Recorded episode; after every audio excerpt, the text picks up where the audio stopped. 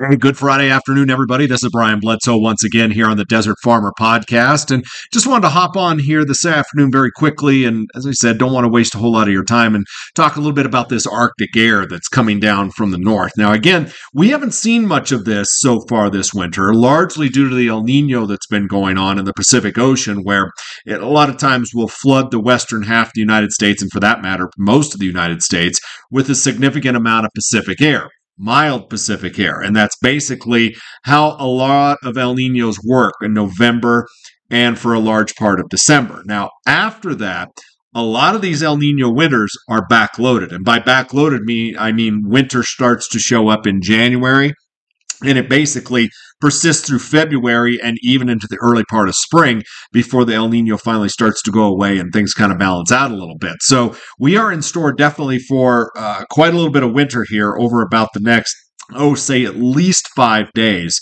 especially. And this is something we've talked a lot about here on the Desert Farmer podcast, but just looking at some of these temperatures uh, and what we're going to be dealing with over the next, say, 48 hours or so, it's pretty nasty. That Cold air really solidified itself up into parts of Montana. And uh, they were dealing with temperatures 20, 30 below zero up there today. And during the course of today, that Arctic air is going to be making its way southward through the western high plains. So by the time we head toward tomorrow morning, uh, you know, we'll be seeing temperatures below zero, uh, actual temperatures below zero across all of Montana, the Dakotas, Nebraska, northeast Colorado, and even in the northwest parts of Kansas, areas just south of there, maybe in the single digits above zero.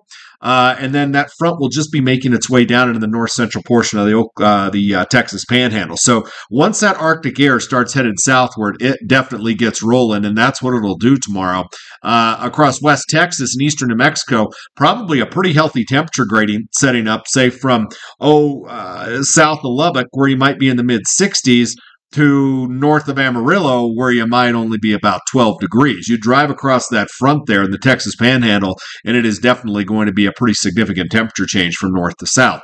This initial wave that's coming south will also be followed up by a secondary wave a little bit later this weekend. So the temperatures early on uh, Sunday morning are likely going to be at or below zero across a large part of eastern Colorado, western Kansas, all of Nebraska, some of those uh, readings in eastern Nebraska, for example, on top of that fresh snowpack, could be running between about 20 and 25 below zero to start things out on Sunday morning. And Montana's like, hey, this is what we've been dealing with up here with this Arctic air. But yeah, I, I see some areas really from, say, Valentine down through, uh, you know, east of North Platte, extending southward into north central Kansas, down around, uh, say, Topeka, Concordia, and then ex- over uh, east toward the Missouri River. There's a solid area there that's likely going to start out 15 to 25 below zero.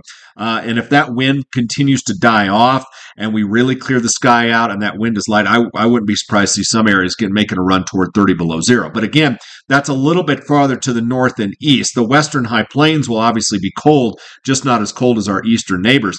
And if we look at uh, how Sunday's going to roll, a lot of areas probably across southeast Wyoming, western Nebraska, eastern Colorado probably make it, uh, you know, in the single digits to teens above zero. And then I have my eye set on another reinforcing shot of Arctic air that is going to kind of come down from the north uh, by the time we head toward late Sunday night and into Monday. And what that's going to do is uh, kind of provide us with the last leg of this Arctic air, but it's going to be fresh Arctic air that's going to reinforce the cold that we're going to see around here Sunday night and during the daytime hours on Monday. Probably some snow with that too. Uh, we've got some jet stream energy coming in, so there'll probably be a band of snow uh, on Monday that extends from you know southeast Wyoming, western Nebraska, down into Colorado, and then eastward across uh, parts of Kansas. Now, keep in mind, you might say, well, how much snow would we see out of that? Well, the liquid to snow ratio is going to be significant. So, on a normal storm system, say uh, uh, normal storm system, you might um, be dealing with something like a 10 to 1 or 12 to 1 ratio. By that, I'm saying uh, 10 inches of snow would equal an inch of liquid. Okay. Um, so when you cool things off significantly like this, that increases your ratio greatly. And in Arctic air, I've seen liquid to snow ratios run anywhere from 50 to 1 to maybe 100 to 1.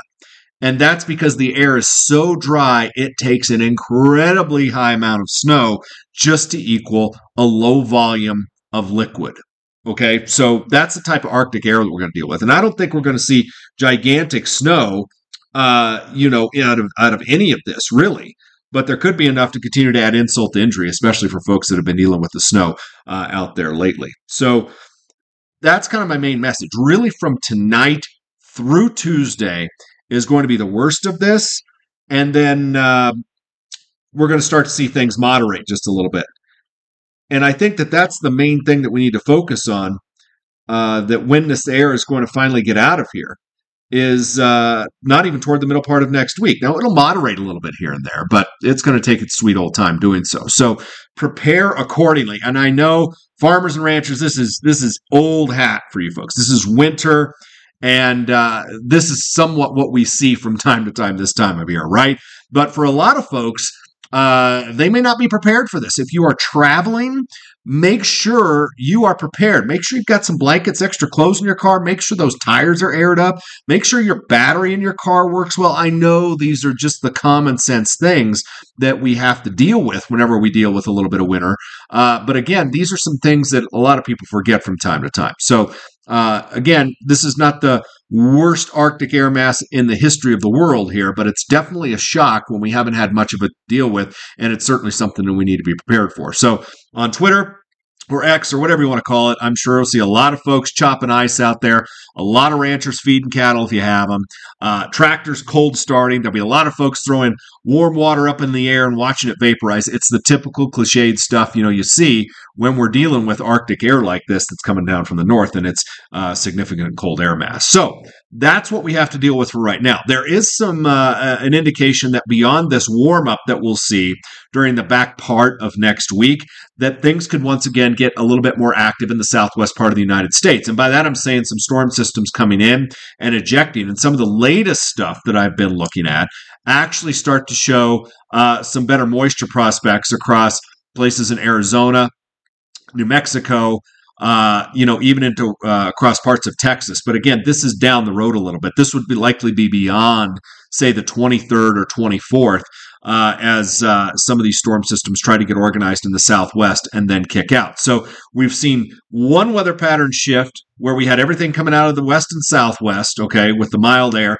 Now we've got this air mass coming down straight from the north, and we have to deal with that. And then the pattern will kind of revert back to things coming up out of the southwest, where we actually have some better prospects of seeing some moisture. Now, keep in mind, January and February, incredibly dry months for the most part across the western high plains. We don't think of those months as being significant moisture producers. So uh, the the storm that came through last week uh, and spread its blizzard conditions across parts of eastern Colorado, down into the panhandles, and across a large part of Kansas. Uh, again, the moisture that you received from that was pretty significant in places, especially across Kansas. Again, that type of storm is pretty atypical for January. That'd be more something you'd see like either in December or even as we get into March. So feel feel lucky that you got that. I don't really see anything huge headed our way, at least in the short term, uh, until we passably get past, say, the 24th or 25th, as I was mentioning. So uh, if you can deal with the Arctic air, and a little bit of this fluffy snow that's going to take place from time to time. I think we're going to get through this pattern just fine, and then we'll see what we see as we round out this month and we head toward February. So, like I said, didn't want to take up a whole lot of your time. I know you guys are heavily involved with the USDA report that came out today. I'm seeing a lot of publicity about that out there today. So, uh, I know some grain marketers that are obviously taking it on the chin a little bit, uh, maybe hiding out just a little bit, but you know what? That's part of the business. As I always say, the future is hard. Have yourself a great weekend, everybody. Stay safe in this Arctic air, and we'll be chatting with you again soon here on the Desert Farmer Podcast. Be well.